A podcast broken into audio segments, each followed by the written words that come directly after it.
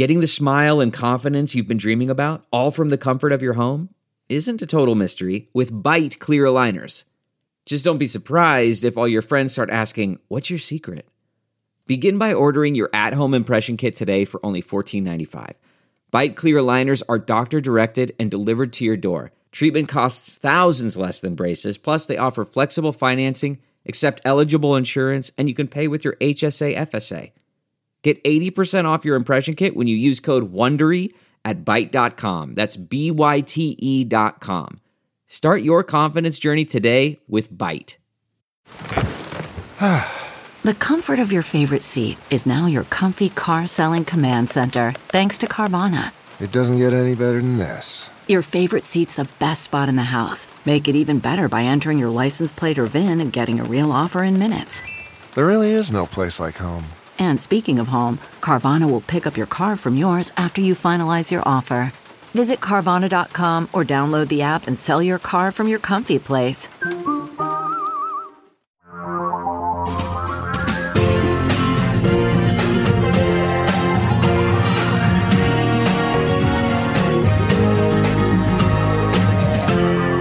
This is the Thom Hartmann Program.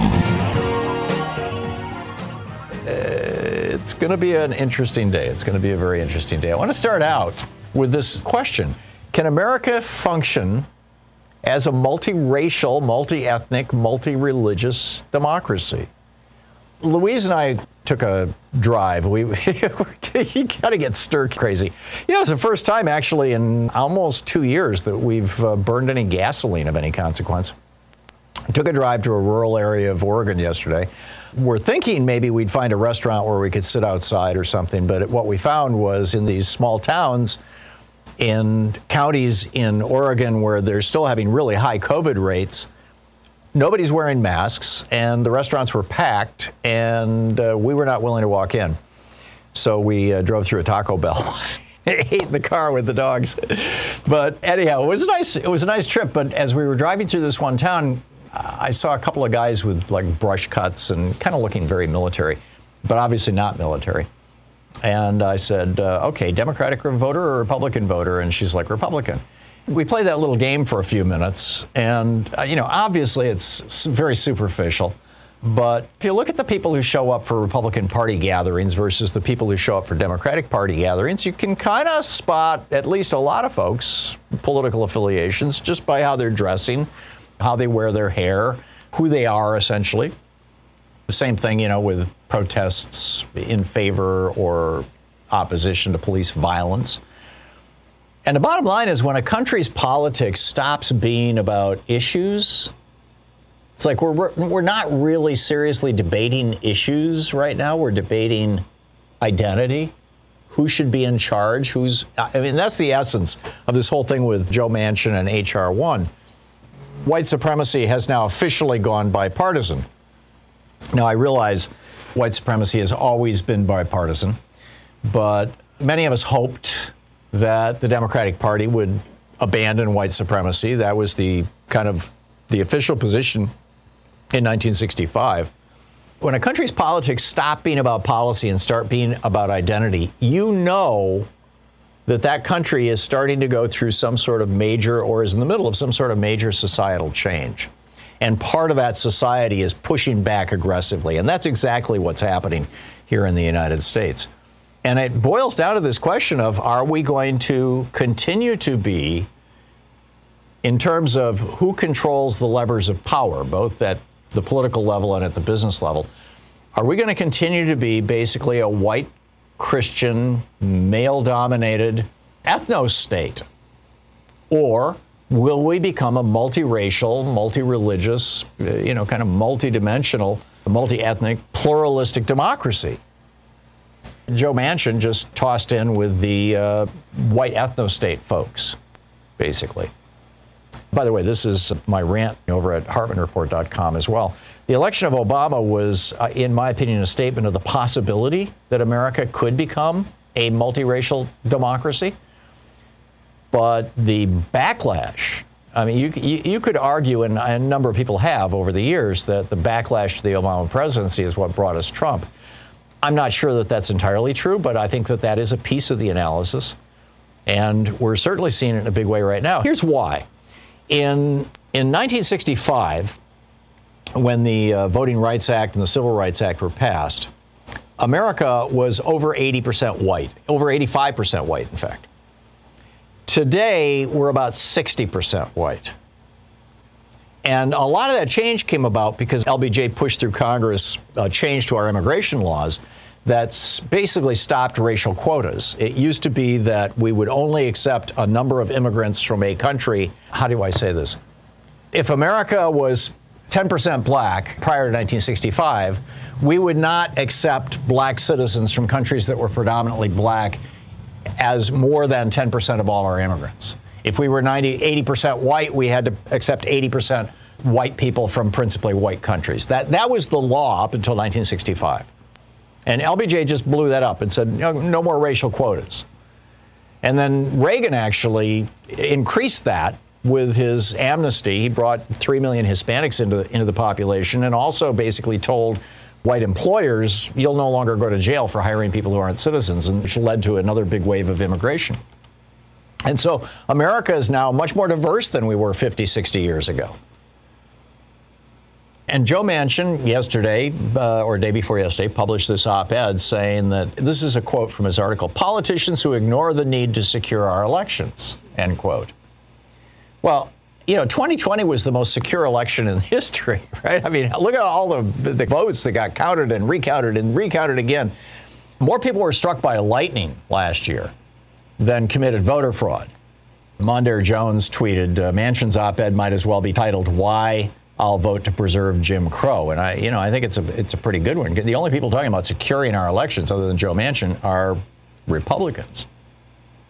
So here's the bottom line. You know, from the founding of the Republic, from 1776 until 1920, when women got the vote with the 19th Amendment, the big question was can white men govern themselves? Or basically govern the country. From 1920 to 1965, the question was can white men and women govern the country? But since 1965, the question should have become, or finally become, can America function as a multiracial, multi ethnic, multi religious democracy? And the Republicans sadly are saying no. And Joe Manchin has joined them in that. By the way, the U.S. Chamber of Commerce just announced that they are, which is, by the way, the largest lobbying group in the United States. The U.S. Chamber of Commerce just announced, uh, David Lawder writing over at Reuters, the U.S. Chamber said it is backing Democratic Senators Joe Manchin and Kyrsten Sinema with campaign contributions as a reward for their opposition to Joe Biden's legislative initiatives and for trying to work with Republicans. Right. Now, I did see one commentator who, Palmer Report guy, who, you know, who gets some, some coverage saying, oh no, they're playing three dimensional chess, essentially. Uh, what you're seeing right now is a very awkward dance from a mediocre politician who's trying to be so loud about opposing voting rights legislation, no one will notice when he ends up quietly voting for it. I don't think so. I don't think so. So, can we become a multiracial, multi ethnic, multi religious, genuinely pluralistic democratic nation? Can we? I think it's it's an open question right now. And it's one that we need to be frankly talking about and addressing. You know, are we going to fulfill the all men are created equal, or all people are created equal, at least ideal of our founding? And the explicit and open goal of, of you know the legislation that was passed in 1965. I'm still hopeful this is the Thom Hartmann Program. But I am concerned. I am very concerned that we are sliding backwards rapidly. This is a real challenge. This is a very real challenge that Democrats in the Senate are now facing because Senator Sinema went on TV with John Cornyn, the Republican from Texas, one of the more toxic, you know, deeply in the pockets of the fossil fuel billionaires went on TV with him and said, Oh, the filibuster is just to make us work together because that's how it was designed. No, it wasn't designed that way. It was designed to stop any discussion. In the 1837 was the first year it was applied by John C. Calhoun, and it was designed to block any discussion of abolition of slavery. Pure and simple. And so you've got Sinema saying this, you got Joe Manchin saying this. We know now that Manchin is a, a graduate of ALEC, is a whole bunch of right wing billionaire money that normally flows into, say, for example, the pockets of John Cornyn or Ted Cruz. Is that money now flowing into the pockets of Kyrsten Sinema and Joe Manchin? Is that what's going on? Are we watching two United States senators, two Democratic United States senators being bought off right in front of our eyes? I can come up with no other explanation. Can you? I mean, why would they do this? Joe in Los Angeles. Hey, Joe, thanks for listening to us on KPFK. Hey, Joe, what's up? So, speaking about Joe Manchin, you know, I believe he's either disingenuous or dishonest because he's facil- he's facilitating authoritarianism. As uh, Jim Clyburn said, as Jamie Harrison said yesterday, you know, are you supporting the filibuster or are you supporting democracy? At this point, you have to choose which is going to be. Yeah, I think both then, both Manchin and Sinema are putting personal interest above country. I don't know any other yeah. way to say it. Yeah, and then finally, I hear Manchin likes to channel Robert Byrd. He likes to think he's continuing that tradition. Well, I knew Robert Byrd. Robert Byrd was a friend of mine. Joe Manchin, you're no Robert Byrd. And Robert Byrd was, at one point in time, he was actually a Klan member, a fairly high up Klan member, and then he repudiated all that in the 60s and said, okay, that's it. I'm not that anymore, and made good on it. I think Manchin forgot that part. Yeah, yeah. But, you know, Robert Byrd was a very smart man, at least in some regards. You know, if you set aside his, uh, the racial blindness of his early years, I'm not sure that Joe Manchin's that smart. I, am I'm increasingly coming to that conclusion that the Kyrsten Sinema is, is that she's just this generation's Roseanne Barr. You know, look at me, look at me. I'll do whatever gets me in the headlines.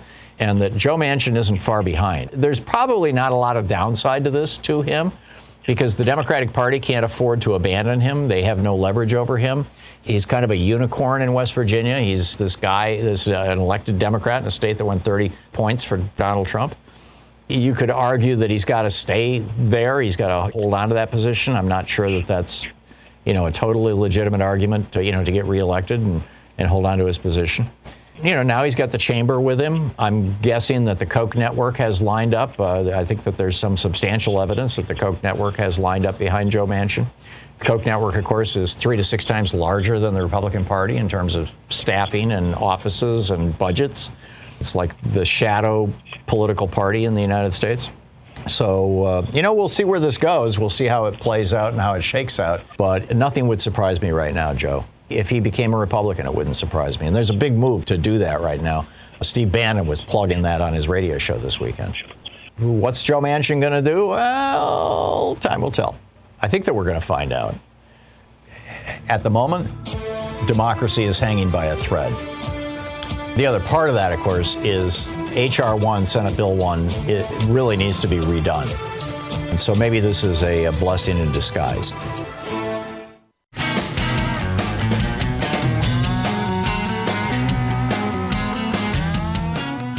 Couple of other things that I, uh, I wanted to uh, share with you.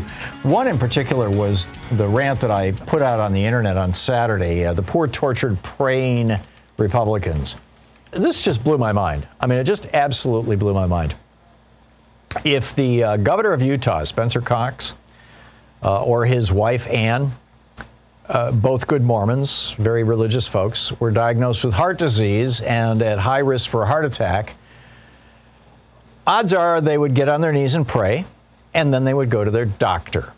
And they probably wouldn't, particularly after they talk to their doctors, show up at the uh, fatty food all you can eat buffet and chow down on heart attack inducing fried foods, right? Not going to happen.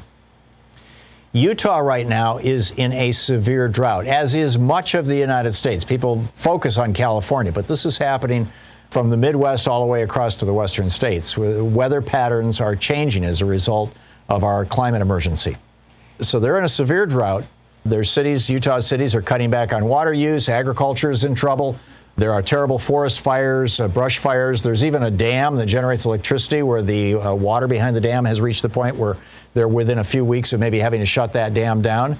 And so the governor goes before the people. He comes out and he says, Okay, we've got this problem. You know, we've got this drought. And so uh, here's what I want you all to do pray. Now, the state did put into place, you know, some, you know, don't water your lawns and stuff like that. But, you know, his principal advice was pray. Now, if all he was asking of Utahns, people in, you know, citizens of Utah, was to pray and to conserve water, I suppose you could say at the very worst, you know, it's not going to do any harm.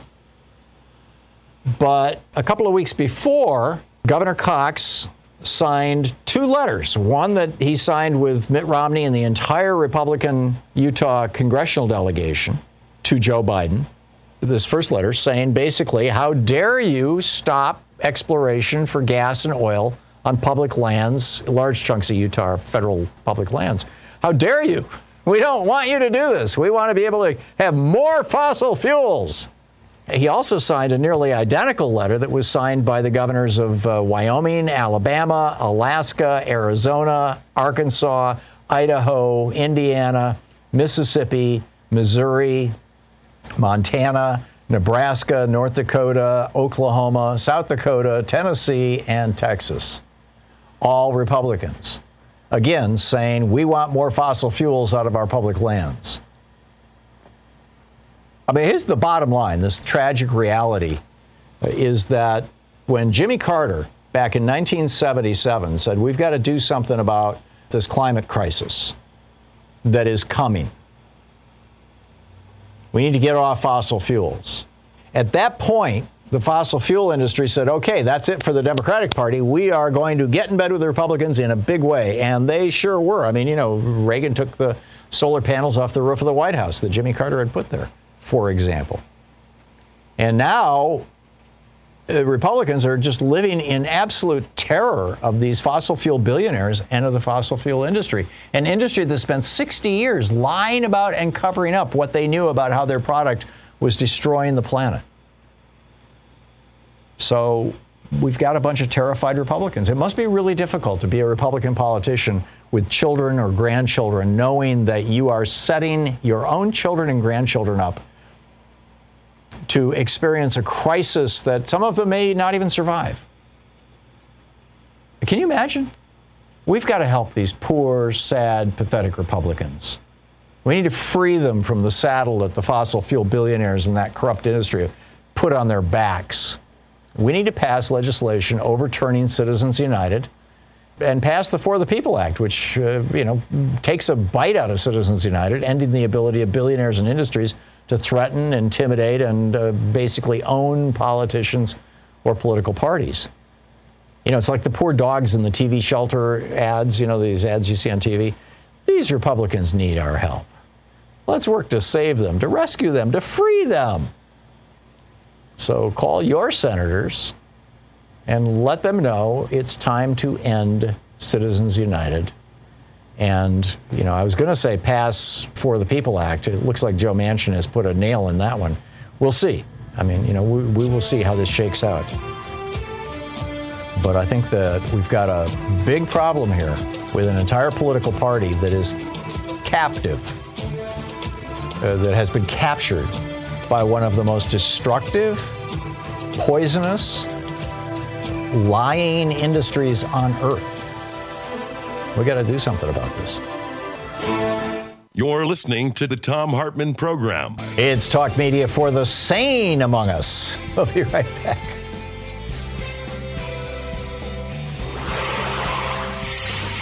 Sometimes Louise and I just crave a restaurant quality dinner at home without doing all the work or driving. Well, Cook Unity is the first chef to you service delivering locally sourced meals from award winning chefs right to your door every week. And it appears to be less expensive than other delivery options. Go to cookunity.com slash Hartmann with two N's or enter the code Hartmann with two N's before checking out for 50% off your first week. We just received our first meals from Cook Unity, and what a huge difference it is to get the best chefs in the country to bring creative, delicious meals to us and you every week. Every meal is handcrafted by chefs and made in local micro kitchens, not large production facilities. We just had the Chipotle maple glazed salmon with green beans and mango pico de gallo. It had everything we love in a meal. They have all sorts of options like vegan, paleo, pescatarian, gluten free, and more. Menus are posted two weeks in advance, so you have plenty of time to choose. Experience chef quality meals every week delivered right to your door. Go to cookunity.com slash Hartmann with two N's or enter the code Hartmann with two N's before checking out for 50% off your first week. That's 50% off your first week by using the code Hartmann or going to cookunity.com slash Hartmann. Delve into the shadows of the mind with Sleeping Dogs, a gripping murder mystery starring Academy Award winner Russell Crowe. Now available on digital. Crowe portrays an ex homicide detective unraveling a brutal murder he can't recall. Uncovering secrets from his past, he learns a chilling truth. It's best to let sleeping dogs lie. Visit sleepingdogsmovie.com slash Wondery to watch Sleeping Dogs, now on digital. That's sleepingdogsmovie.com slash Wondery. Rachel in Needham, Massachusetts. Hey, Rachel, what's on your mind today? What's on my mind is that the corporations are the ones who brought in black people to this soil, right? Way back when. They also brought the Mexicans in, as you talk about earlier in the show. They brought white people in too, Rachel. It was the exploration of, it wasn't a corporation, it was the, the, the Queen of Spain, you know, who financed that. But hmm. Jamestown was founded, the first settlement in North America was founded by the British East India Company. It was named after King James, who was the largest stockholder in the, at the time and was king at the time. And the state of, of Virginia was named after the Virgin Queen, Queen Elizabeth I, who, who created the charter for the East India Company. So, from a Native American perspective, it all worked out badly. And so, with that said, here the Republicans, the corporations are blaming everybody else for what they've done. When I thought of that, I said, you know what? Here they are blaming the Democrats for all this kind of stuff. And so I was thinking, well, how can we look back at them? And that's what I came to is that they're the ones who created this. Right. And of course, Dems are slow to do anything. And so if we just started talking about that, that the Republicans, the corporations are the one who brought this all, and we're going to fix it, right? I think the way we can fix it is to look at the young people. Because Oh, I- me, I- I'm an yeah. old folk. I grew up in a way where prop, you know, all the stuff that was told to me as a kid was, you know, blacks are scary, all that kind of stuff. And now, you know, the the young people are protesting like they did Friday in front of the White House, protesting against climate change and you know to get Biden to do something. And I wrote, uh, I sent an email to the White House.gov saying, you know, bring these kids in. You know, talk to them about your climate change, listen to their climate change, and then talk to them about the Voting Rights Act that we're trying to get through and Yeah. have them work together so that we can get something done. Because the ball is in the young people's hands at this point. Yeah, you know, I- they're the I- ones who you. are going to inherit it all. The Republican efforts to make it harder to vote or to give Republican state officials the ability to ignore votes or throw votes out is targeting young people as aggressively as it's targeting people of color and social security age people, people over 65 who might, you know, want to vote from home because standing in line is uncomfortable when you get into your 70s and 80s and 90s, and you may not even have a, an active driver's license any longer. Those are the three groups that they're going after young people, people of color, and older people. The Republicans are going after. So, you know, yeah, Saturday I read this amazing new book by uh, Christopher Ryan titled Civilized to Death, as I recall, is the title. And it was about how uh, indigenous people lived all around the world, the origins of modern civilization, and how civilization has warped humanity and is in the process of destroying the planet. What we call civilization, and how we really need to adopt the value systems of these, what I call older cultures in, in my book, Last Hours of Ancient Sunlight. And I, I really think that there's a lot of truth to it, and, and I think you'd find it fascinating. Carol in Monessen, Pennsylvania. Hey, Carol. First of all, we know that we have one party out of two, which will obstruct anything that our president wants to do. That's a given, all right? Sure. And we have one judge in California who overrules the A 15 assault ban in a state where millions want it to be banned. That's correct. And we have one senator from West Virginia, Joe Manchin, who can stop 330 million people from the voting rights they need and the infrastructure they need how can we call this a democracy? I mean, I thought it was a democracy by the people, not by one person with an agenda yeah. or by one party with an agenda. So I guess my conclusion is that anybody who doubts that Trump and his minions can take down our democracy had better wake up to how little we have left of it. Yeah. I wrote a chapter years ago about this in one of my books titled James Madison's Nightmare. Madison, the father of the Constitution, was very, very freaked out about the possibility that special interest groups is what we would call them today. He called them factions back then, people whose, quote, interests are adverse to the country, end quote. Uh, adverse mm-hmm. being the old word for in opposition to that those people would rise up and take over. I mean, they because we don't really have a democracy. We have a representative democracy. In fact, we have a constitutionally limited representative democracy. We don't write the laws and we don't vote on the laws. We elect people to do that for us, and, and we assume that they're going to represent us honestly and fairly. And Madison's fear, and he laid this out in Federalist 10, which is still a damn good read, although you know you have to read it slowly and carefully, but it's not that long Madison's fear was that faction would end up taking over large chunks of the legislative process.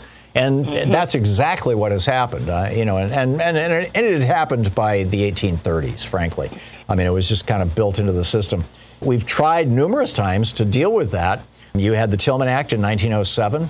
Well, actually, before that, in, in uh, 18, I think it was 1881, you had the Sherman Antitrust Act to block the power of faction. Um, mm-hmm. In 1907, you had the Tillman Act that Teddy Roosevelt got passed that made it a federal felony for any corporation to give money to any politician running for, for federal office. In the 1970s, we had a, a numerous, multiple uh, good government laws to try to get money under control, uh, you know, uh, control of money in politics all of those things were struck down by the Supreme Court in 76 and 78 in their Buckley and Bellotti decisions, and then doubled down on striking them down with Citizens United. Which is why I wrote that whole book, you know, the hidden history of the Supreme Court and the betrayal of America, because the, the Supreme Court just has this insane history of betraying this country. We are a democracy to the extent that we still vote. We still say if you win the majority of the votes, you are elected. You've got now a half a dozen Republican controlled states that have said even if you get the majority of the votes, we can throw those votes out. We can choose not to count those votes, and therefore, you know, et cetera. So we are not a democracy. I mean, essentially, is what they're saying. And also, 43 states now have these rules going, yeah. including Pennsylvania, which is my state. Yeah. And luckily, we have Josh Shapiro as our Attorney General here. He yeah. is absolutely fabulous. Well, and you've got Fetterman as your Secretary of State, who's going to be running yes. for for the Senate, yes. and uh, oh, he's, yes. he's going to give because uh, Pat Toomey is retiring. He's going to give them a run for their money. Oh, so, oh, he's wonderful. He yeah. is. Yeah. But anyway, I just I, I worry about this because it seems to me that we have very little democracy left as it is. And also, I wanted to mention that Joe Manchin. I heard. I don't. I can't prove it. I don't have my source. That he is being paid by the Koch brothers. He is certainly being supported by some aspects of the Koch network. And Alec, yeah. It, yeah, not just Alec. I mean, he's a former member of Alec. But I'm waiting for a David Sirota type reporter to do a deep, deep dive on that because I hope. Yeah, yeah, I think we'll we'll find out some pretty grim stuff. Thank you, Carol. Great talking with you.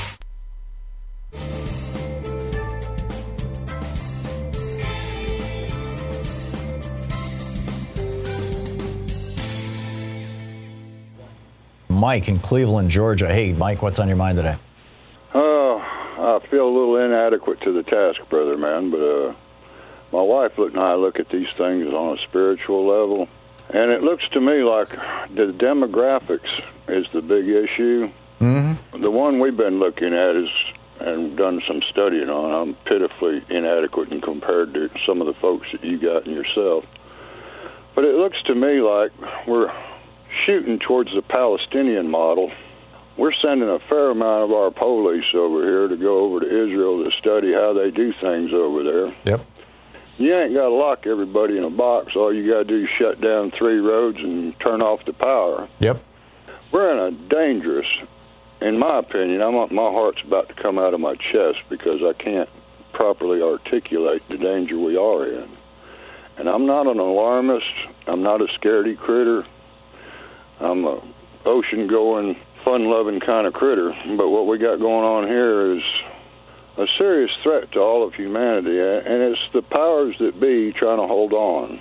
It absolutely I mean, is. I don't know. I don't know where we go from here, but we can't play with this. This is a jackboot kind of society issue, and we should be familiar with it. It had we bothered to read any history, Yeah. but unfortunately, We uh, fought a war against this in the 40s. Yeah, I know, and it's. I mean, you know, it's right on top of us, and I look at these people doing these street checks on people's intelligence, and it's kind of scary. Yeah. I mean, well, it you can thank Bill. Bennett and Ronald Reagan for a lot of that. You know, take the teaching of history and civics out of our schools, and and uh, then the Texas uh, School Book Project, where you know virtually all the textbooks in America are routed through the Texas Board of Education because they're the largest single purchaser of school books, and and they want books that say a particular thing. And uh, you know, we've got a we've got a lot of people who are very very uninformed. I'm with you, Mike. I'm, I'm very concerned this, uh, too. On the other hand, say I think we've got a lot of awakened people right now. It really comes down to every one of those awakened people getting up on the voting machines. Yep. Yep. And or at least getting out and voting. Yeah, I'm with you. Mike, I got to move along, but thank you for the call. Randy in uh, Cypress, California. Hey, Randy, thanks for listening to KPFK. What's up? Uh, good morning, Thom. Thank you for taking my call. Quick comment, quick rant, and then I'll get off the air. Uh, we know McConnell hasn't wanted to govern to help the American people since President Obama. Now we got Manchin and McConnell blocking President Biden's agenda. Your thoughts and what can we do? We've got to sit here and take it, and uh, I'm fed up with it. I'm Yeah. frustrated. McConnell never Thank you. wanted to do to help the American people. McConnell has always, throughout his entire political career, has always been a creature of large corporations and very wealthy billionaires. But you know, with that minor correction, I agree with that, absolutely everything you said, Randy.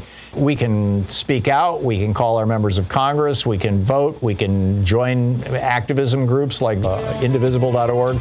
We can join the Democratic Party and get inside it and try to strengthen it and build it and make it more progressive. We may have to wait until after the 2022 election to really have high impact stuff, and that's going to require us to take a couple more Senate seats so the Manchin and Sinema become irrelevant. And that's possible. And we've got to hold on to the House. I mean, we just we can't stop. We've got to double our efforts. Randy, thank you for the call.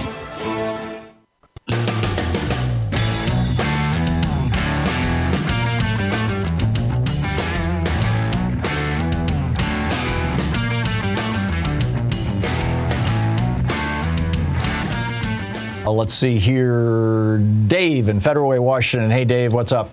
Hey, not too much, Thom. You're asking the trillion dollar question that keeps me preoccupied. Will America remain a pluralistic democracy? Or become one? Look, well, or become a fully realized one, yes, of course. George Will and Gordon Brown, there are two things they said that I think the majority of Americans don't understand, but I understand. Gordon Brown said that in, in regards to China, are we going to become a one world, two systems? All right, now that sounds almost ridiculous. And then George Will said that for the first time in American history, we have a major political party that is not only scared of their voters, does not like their voters. Okay, and you have to listen to Trumpers, all right? You have to listen. It's not their fault. They are succumbing to the big lie. The big lie erodes objective perception of truth. All right, they have no objectivity. They believe that they are living vicariously through Trump. They cannot live vicariously through Ted Cruz. They can sense Because Ted Cruz doesn't tell lies as good as, as effectively. Well, Ted Cruz doesn't like them. Ted Cruz is not in their bracket, uh, economically in their bracket, okay? Now, Gordon Brown is talking about one world. British conservative former prime minister, yeah. Yeah, and what he's talking about is essentially the overwhelming pull, the gravitational pull of authoritarianism. And this is the thing, you know, I, I think it's possible. Petro Poroshenko was uh, prime minister of the Ukraine, okay? He was a billionaire. All right. Long story short, you mentioned Bernie one time. I proudly supported Bernie in the primaries, okay? But I also proudly support Joe Biden because Bernie, even though I think he is a little bit, probably would make a better president, look at what these Republicans would have done to Bernie. All right, Bernie is Jewish. Well, I'm not. I'm not sure. I, I don't want to relitigate the primaries, and in fact, I, I want to just stay away from that topic. But, but Dave, your your points are all spot on. Thank you very much for the call, Rick in Erwin, Tennessee. Hey, Rick, what's up? Yeah, as far as Manchin Sinema, and um, I don't want to be morbid, but uh, a lot of them Republican guys are really getting up there in age. This is why I think they're willing to literally end democracy in the United States. We've gone from 85% white America in 1965 to 60% white America today. And uh, for the last six years, the majority of babies being born are not white. More than 50% are not white. So the Republicans, being the party of white supremacy, and I mean, ever since Richard Nixon declared the Southern strategy in 68, and Reagan followed on, and, and you know Bush Senior with his Willie Horton ads, and I mean you just see the whole you know the whole and then Trump, of course, you know with birtherism and everything else. What we have here is the Republican Party basically has become the party of white supremacy. Period. Full stop. And white people are dying off, or shall we say, being replaced. And it's got uh, a lot of these people freaked out. Lewis in Norristown, Pennsylvania. Hey, Lewis. I want to say, first of all, that we are grossly underestimating how the media's complacency is helping fascism grow in this country. Now, I feel like people with big platforms can and should reach out to producers of, like, let's say, CNN and the major news networks and convince them to do segments, for example, do a, a daily segment of how life in Myanmar, in another post coup military country, is like Right. do daily shows sections drawing parallels between how fascism has historically grown in other countries and how it's growing in Lewis, in here's the country. problem. The mm-hmm. producers at the big networks do not respond to public pressure. They respond to basically the ownership of those networks. And these networks are owned by large, very conservative multinational corporations MSNBC, CNN, ABC, NBC, CBS. But the ratings are failing, though. Yeah, no, I get it, but yeah, I, I don't see a way, frankly, to seriously lobby those folks, sadly. Marta in Big Bear Lake, California. Hey, Marta, what's on your mind today? Yes, I agree with you so much, but I'm not 100% sure that the racial backlash since Obama is what I see as the full issue. I'm meeting some more racists in my neighborhood, and, you know, it really upsets me. But what I am finding is how many people voted for Obama and then turn around and voted for Trump.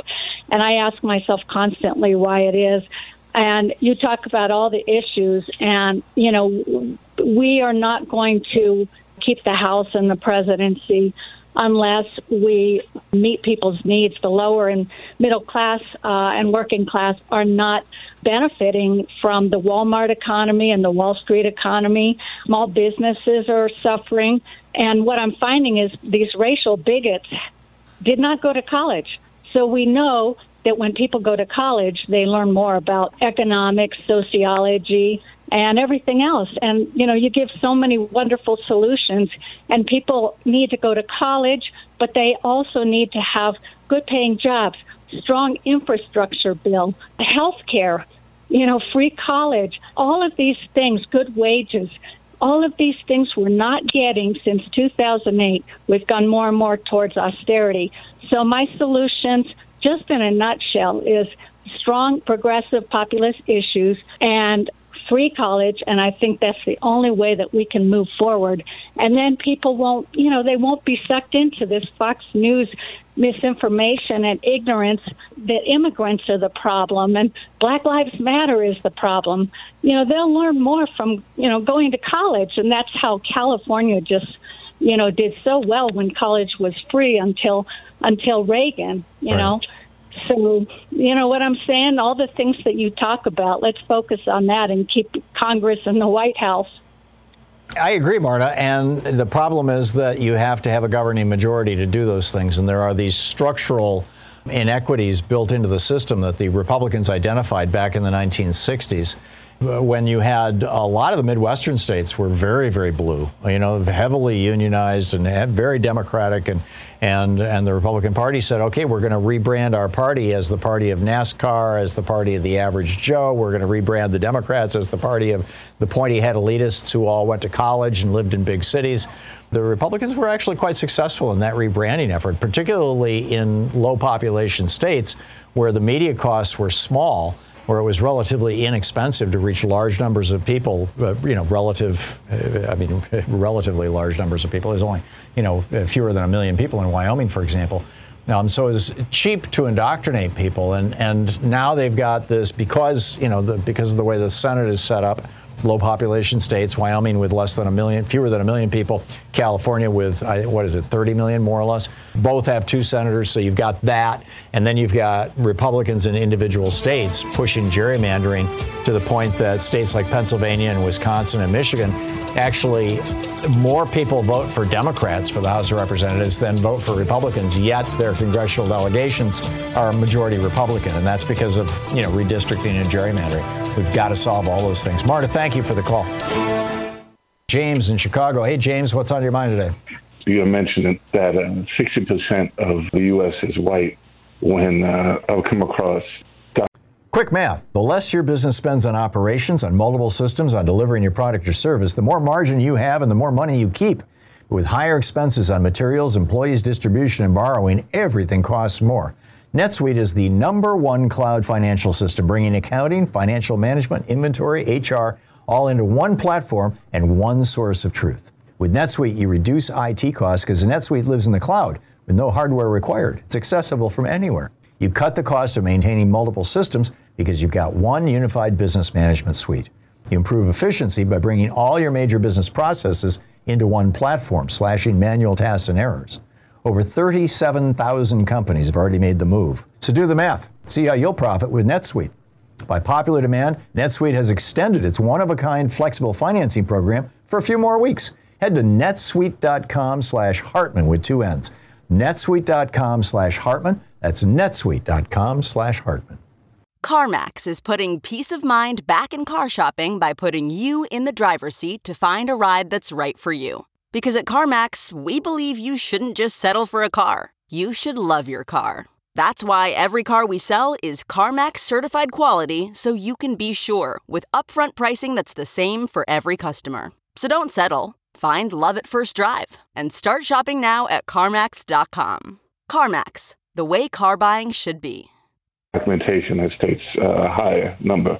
Uh, Google. Well, it, it depends on whether you're counting Hispanics or not. That's correct. Counting Hispanics, that can go as high as 73%, correct. and I've read as high as 80%. Right. But uh, there are a lot of Hispanics who would tell you that they are not treated as if they were white people by a lot of white people.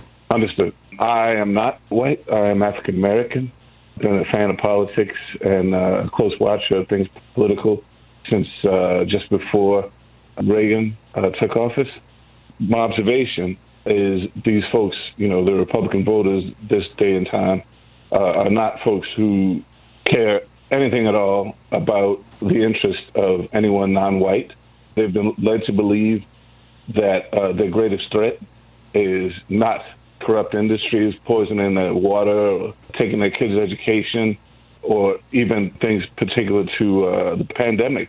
Their greatest threat is minorities and immigrants you can't convince them otherwise in my history of knowing them. Oh, and this is happening all over the world, James. I mean, this is it, it is immigration uh, as a consequence largely of climate change, but also you know war in, in uh, northern Africa and, and, and, the Middle East, the violence from Yemen all the way up, fleeing into Europe and these non-white Europeans coming into Europe is what has kicked the right in Europe up to the point where they think that Marine Le Pen may even win the next election in France. Uh, you've got a huge right wing in Sweden now because Sweden brought in a lot of refugees. It was what Viktor Orban used when he seized power in Hungary 10, 15 years ago. You know, it was all about the immigrants. His main campaign promise was that he would build a wall along the southern border of Hungary to keep out immigrants from northern Africa. And he did, by the way. He did build a wall.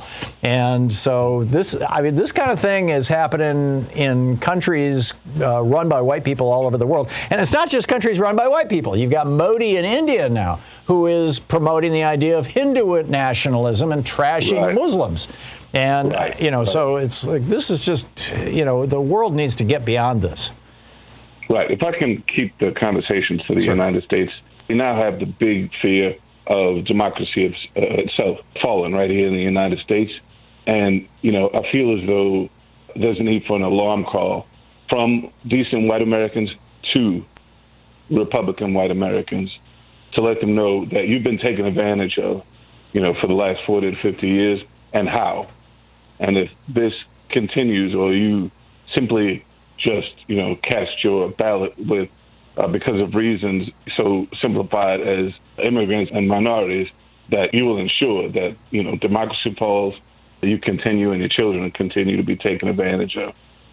For white America to talk to white America at this point, there's no need for any further input from minorities or, or immigrants at this point.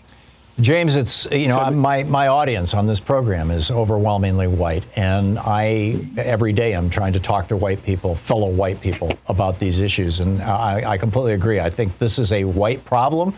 Uh, this is not a problem in the African American community. It's not a problem in the Hispanic community. You know, the, the, the problem of white power in America and white discrimination and white white based racism. And it's one that white people are going to have to resolve. And it's, uh, you know, I, it, with the 2022 elections, my sense of it, and I'm not a particularly competent progno- prognosticator about, you know, election outcomes. Um, but uh, my sense of it is either it's going to be a blowout election eh, on for the Democrats, or the Republicans are going to squeak by again and they're going to hold back using their structural advantages. You know, both filibusters in states where they, that, or excuse me, uh, gerrymandering in the states that they control, and uh, using their their presence in the Senate uh, with all these low population states. Um, if if it's not a blowout for the Democrats, and if we don't substantially increase our majority in the House and Senate uh, in the 2022 election, so that we can actually start passing legislation that that fixes some of these problems, I'm very uh, worried about the future of uh, America itself. You know, as as a democratic nation. And, and I think those those concerns are being shared by a lot of people in a whole lot of other countries. I mean, you've got now in Israel Netanyahu coming out and going, uh, "This is the most fraudulent election in the history of the world," right? Or uh, words to that effect. Um, you know, he's he's he's running the Trump playbook. It's it's like and and and Trump was running the Orban playbook, and it's just like it's like all these all these right-wing authoritarians, they've, they've got this thing down. And, and, you know, and for Netanyahu, it's a, a lot of it has been about racism, trashing the Arabs. And, and so it, it's. Uh, I think I think white America needs to uh, hurry to get out ahead of this. Yeah, and I agree. to and, and there seems to be uh, someone of, of, of importance like um, like our president to notify white folks that this is going to happen again. It's been happening again and again, and a lot of people don't realize how much 73% or, or above, uh, which is white America, constitutes how much you know constitutes uh, these these people that keep the Republican Party in power yeah. by default. Yeah, Uh, and that I'm with you. 60%, and that 60% of uh, Republican, I'm sorry, 90% of Republican voters are white. Mm-hmm. 60% of white Americans vote Republican, and and since the ethnic majority of this country is white, uh, when you're talking, you know, voter registration, voter turnout increases, we need to make an alarm call to white Americans Yeah. uh, from white America. white Americans of, of good conscience and good faith. I'm, I'm with you. James, Right. thank you. Absolutely. I, I couldn't have said it better.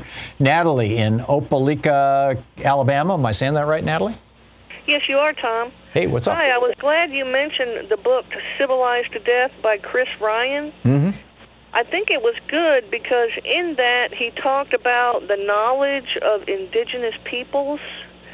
And I think nowadays we live in a world where people are not knowledgeable about the world that we live in, the actuality, reality, things like that. You know, imagine a person who can get up in the morning and never touch the ground. They always hit pavement or concrete. Mm-hmm. And um, what he pointed out is that reality is what we take to be true, which is what we believe, which is based on what we perceive, which depends on what we look for, which depends on what we think, And what we think depends on what we perceive, which determines what we believe, and that determines our reality. So we have a problem here in America where people are being fed this, you know, BS um, on the internet and things, and it's not any kind of basis in reality. Whereas previously, indigenous people had to trust the people that they talked to. You had the ability to know information.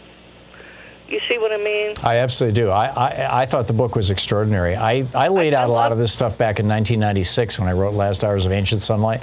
The entire middle of the book is about how our crisis is not a crisis of technology, it's a crisis of culture.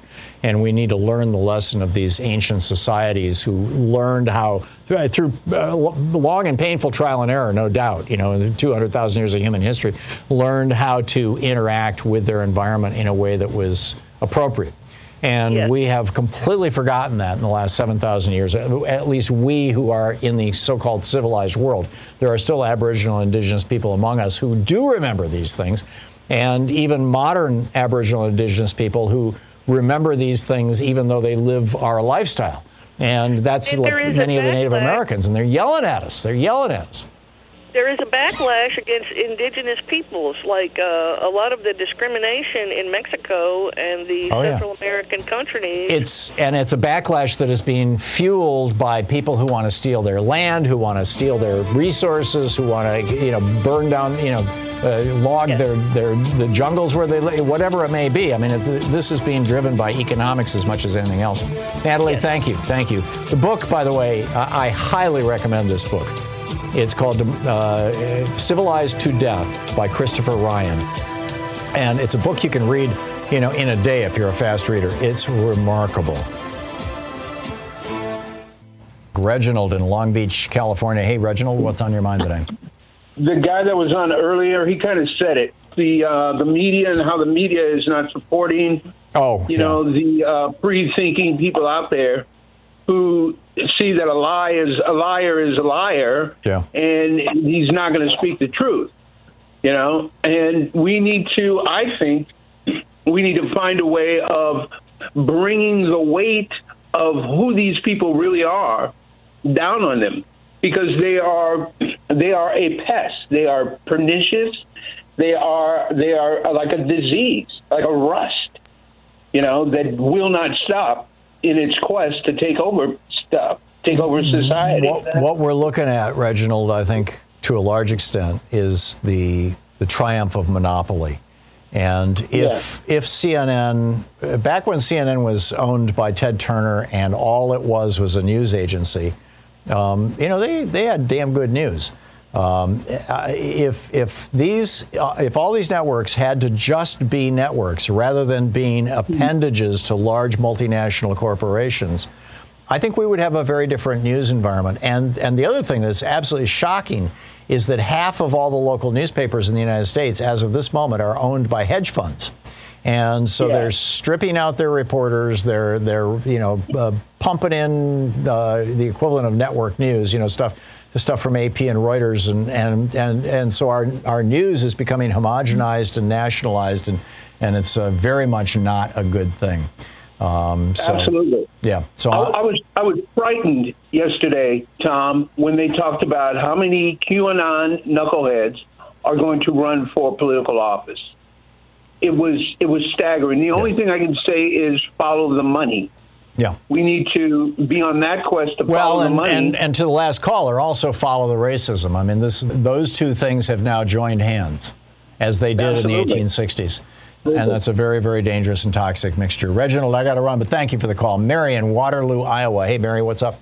Well, you basically took my subject when you said economics is fueling. You see the people who don't have the money, such as Canadians are not coming across the border because they have decent living wages, they have health care and education. Yep. And then you go to the southern border in Mexico. NAFTA run out how many small farmers plus the Yeah. companies down there are paying dollar eighteen. This is the whole problem is money Mm-hmm. the white economy has kept growing and wages and the the black economy and the other people Mexicans, they've all do the low wage. And we've got two different societies until we change the economic wealth between countries and the United States, people stop wanting cheap goods. We're not going to solve the problem of people coming across the border. Yeah, no, you're, you're absolutely right. And, and uh, kind of the history of humanity, I mean, or at least the history of modern civilization. Uh, back to Chris Ryan. Mary, thank you. It very often does just boil down to power, and power in a capitalist society is money, it's wealth. Who can own the politicians? Who can buy the politicians? Who can buy public opinion? That's what's going on. On the line with us right now is Wendell Potter, our old buddy, the uh, former health insurance executive, the president of the Center for Health and Democracy, president of Business Leaders for Healthcare Transformation, the founder of tarbell.org, T A R B E L L.org, and the author of two brilliant books, Deadly Spin and Nation on the Take. His uh, Twitter handle, by the way, is Wendell Potter, at Wendell Potter. The website, blhct.org. That's Business Leaders for Healthcare Transformation.org. Uh, Wendell, welcome back to the program. Tell me about this uh, new piece that you wrote about death and debt by deductibles. What, what's your old industry up to now? Up to no good, of course, and it was one of the reasons I left my job at Cigna in the first place. A lot of folks don't know I was a reporter. I was a Capitol Hill reporter for some time. I had a longer career in the health insurance business, and toward the end of that career, it was an industry wide strategy of moving every last one of us as, as rapidly as possible into high deductible plans. It's clear why that benefits health insurers because the more people have to pay out of their own pockets, the less they have to pay in claims. Right. And it's one of the big reasons why they've been posting record profits for years now, even after the Affordable Care Act was passed. In fact, the Affordable Care Act, Congress just wasn't uh, keeping an eye on the ball to figure out what insurance companies would do to uh, keep screwing people, and they absolutely are. Yeah. So let's define terms here. Where were deductibles 10, 15, 20 years ago? What is the arc and where are they now? What has this arc of deductibles been like? Perhaps it was your piece uh, read that this is one of the things that has really been chipping away at the uh, you know roughly 50 or 60 percent of Americans who just have uh, you know struggle to deal with even a 400 to a thousand dollar one-time expense in the course of a year. How has that worked out? Well, it's, it's worked out to the detriment of people who are low to moderate income, people of color, people who have chronic health conditions in particular, people who are accident prone or just happen to have an accident. They're all penalized because of this. Most folks, I guess, can't remember that it hasn't been all that long ago. These were uncommon, these high deductible plans. I joined the industry when we still had a lot of HMOs that had relatively modest co-payments. You would pay maybe at the most 25 bucks to go see a doctor, usually a lot less than that, and 10 bucks to pick up a prescription. Insurers decided they could make a lot of a lot more money by abandoning those plans and putting us into high deductible plans and just a few years ago, it's 10 years ago, deductibles were less than half of what they are now. And the Affordable Care Act, when it was passed, Congress set an upper limit on how much people would have to pay in deductibles. But the limit is far, far too high. What uh, is that limit? Over seven thousand dollars for an individual, and over fourteen thousand for a family. Wow. Getting, that would probably wipe out seventy percent of Americans. Oh, it absolutely would. I was just talking to a, a Wall Street Journal reporter this past week about this issue, and she said that she, uh, and I'm sure a lot of reporters at the Journal, are in union negotiated health plans, and she's got a $13,000 family deductible. So they're very common. Wow. And you're exactly right. For people who don't have $13,000 in the bank, it can absolutely wipe you out. And most families don't have that much money about I think 40 percent, if not more, of Americans only have about 400 dollars in the bank. Right. So you can see what's happening, and it's a, it's a big reason why people turn to GoFundMe or bankruptcy court, even with health insurance, when they get sick and have to get care. Are there any statistics? We're talking with Wendell Potter, former insurance industry executive, uh, et cetera. Are there any statistics on what percentage of people who end up in bankruptcy because somebody got sick were insured versus weren't insured? I haven't seen that particular number.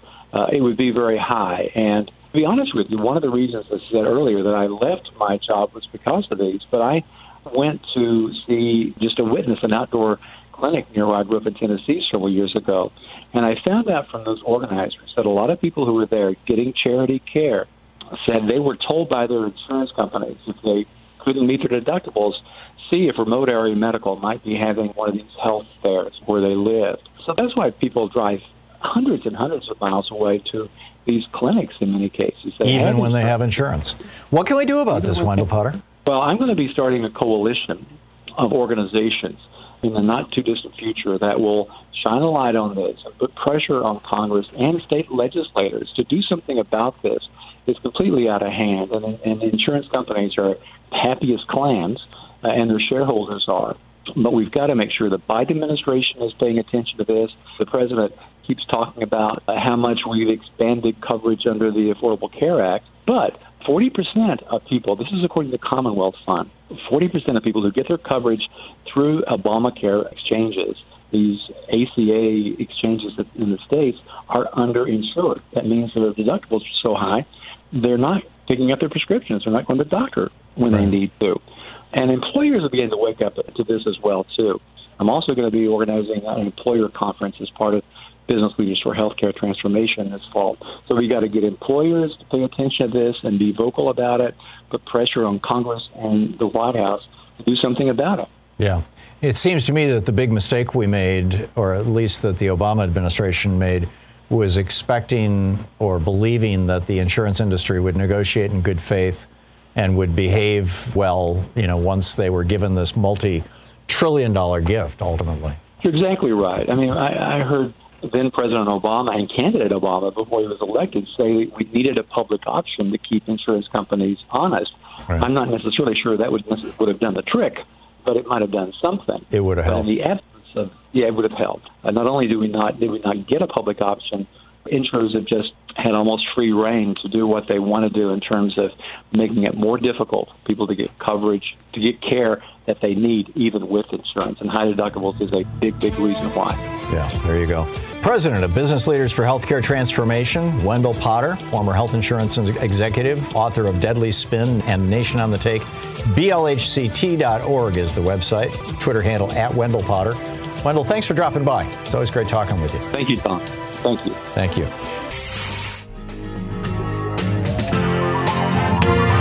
You've been listening to Thom Hartmann. For audio and video archives, visit thomhartmann.com.